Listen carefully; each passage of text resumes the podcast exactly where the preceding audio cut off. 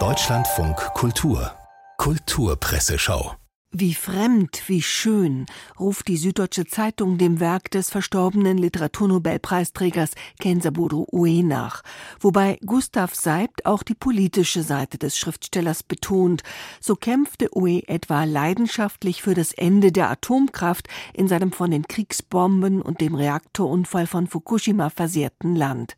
Für Japan, und das meint nicht nur die Süddeutsche Zeitung, war Kensaburo Ue in vielem, was Günter Grass in seinen besten Zeiten für Deutschland war. Für die Neue Zürcher Zeitung war Ue schlicht das literarische Gewissen Japans. Poetisch erzählt Hubert Spiegel in der Frankfurter Allgemeinen Zeitung von einem der zentralen Lebensthemen des Schriftstellers, vom Leben mit seinem schwer behinderten Sohn Hikari. Zwei Winde, die sich in den Bäumen treffen, titelt die FAZ, fast schon ein Haiku, über dieses sehr besondere Vater-Sohn-Verhältnis, auch davon geprägt, dass sich Kensaburo Ue immer wieder Gedanken darüber machte, was wohl passiert wäre, wenn er der für das Überleben des Kindes notwendigen Operation damals nicht zugestimmt hätte. Dem Entsetzen, das die Anomalie des Säuglings auslöste, folgte das noch größere Entsetzen des Vaters über sich selbst, schreibt die Frankfurter Allgemeine und schlussfolgert, dass Rouet ein Vater, der das Geschöpf seines Sohnes war, gewesen sei. Die Welt zitiert den großen Autor selbst und lässt ihn von seinem glücklichen und langweiligen Leben erzählen, ein Leben, das zu einem Drittel aus Lektüre bestand, einem Drittel Schreiben und zu einem Drittel Zusammensein mit eben Hikari, seinem Sohn. Zitat Ue, ich habe mein Leben damit verbracht, zu Hause zu bleiben, das Essen zu essen, das meine Frau kocht, Musik zu hören und mit Hikari zusammen zu sein. Ich habe das Gefühl, dass ich eine gute Karriere hatte, eine interessante.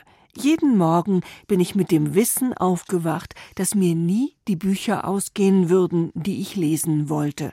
Glück kann etwas sehr Stilles sein. Kenza Bodo Ue wurde 88 Jahre alt. Erst Disney-Praktikant, dann Star, titelt die Süddeutsche Zeitung, und einen Moment vermutet man vielleicht noch eine irgendwie über Bord gegangene Geschichte der vergangenen Oscar-Nacht aufgespießt zu haben, allein es geht um Torten. Appetitlichst gemalt verhalfen sie Wayne Thibault zu Ruhm. Jetzt widmet man dem Künstler in Basel eine Retrospektive. Der Maler brachte das Kunststück fertig, bonbonfarbene und optimistische Bilder zu produzieren, in denen zugleich eine hintergründig melancholische Ahnung von den Abgründen der Konsumkultur mitschwang, meint Kitonedo in der Süddeutschen Zeitung, die der Tortenkunst ein fettes Bild beigibt und nachsetzt. Schoko- und Buttercremeschichten bildete Thibaut so provozierend pastos auf der Leinwand ab, dass ein Kritiker einmal geseufzt haben haben soll. Du willst seine Bilder nicht nur anschauen, du willst auch an ihnen lecken. Das lassen wir jetzt einfach mal so stehen. Aber vielleicht sollte sich die Tortenausstellung von Basel nicht vor Augen führen, wer gerade fastet. Oder dann erst recht als Ersatzbefriedigung sei's drum. Schlagsahne und speckfrei ist die Musik von Quincy Jones. Die Frankfurter Allgemeine gratuliert dem so klugen wie charmanten Komponisten, Arrangeur, Bandleader, Jazztrompeter, Produzenten und Manager zum Geburtstag. Es ist schon der 90.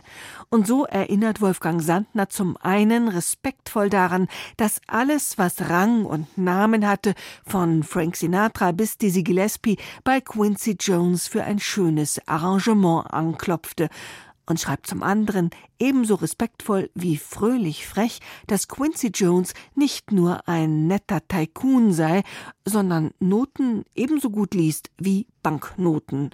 Man muss auch gönnen können. Glückwunsch.